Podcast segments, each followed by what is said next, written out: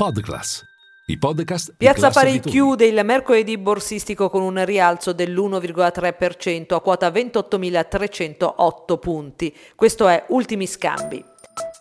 Linea mercati. In anteprima, con la redazione di Class CNBC, le notizie che muovono le borse internazionali. Sul mercato azionario l'attenzione degli investitori è stata focalizzata sul settore bancario che è rimbalzato dopo le pesanti perdite di ieri in scia all'annuncio della tassa sugli extra profitti degli istituti di credito. A catalizzare l'andamento di borsa è stata oggi la nota del ministro dell'economia Giancarlo Giorgetti sull'imposizione di un tetto massimo alla tassa sugli extra profitti pari allo 0,1% del totale dell'attivo.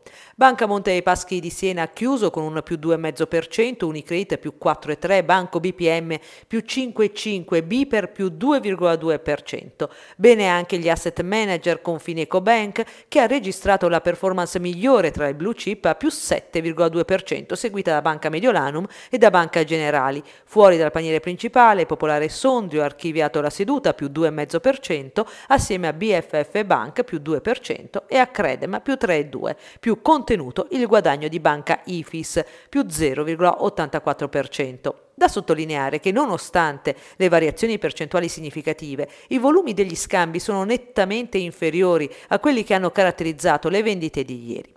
Rimanendo tra le blue chip Generali Assicurazioni ha archiviato la seduta con un calo dell'1,15% dopo i conti, risultando così il titolo peggiore a Piazza Affari.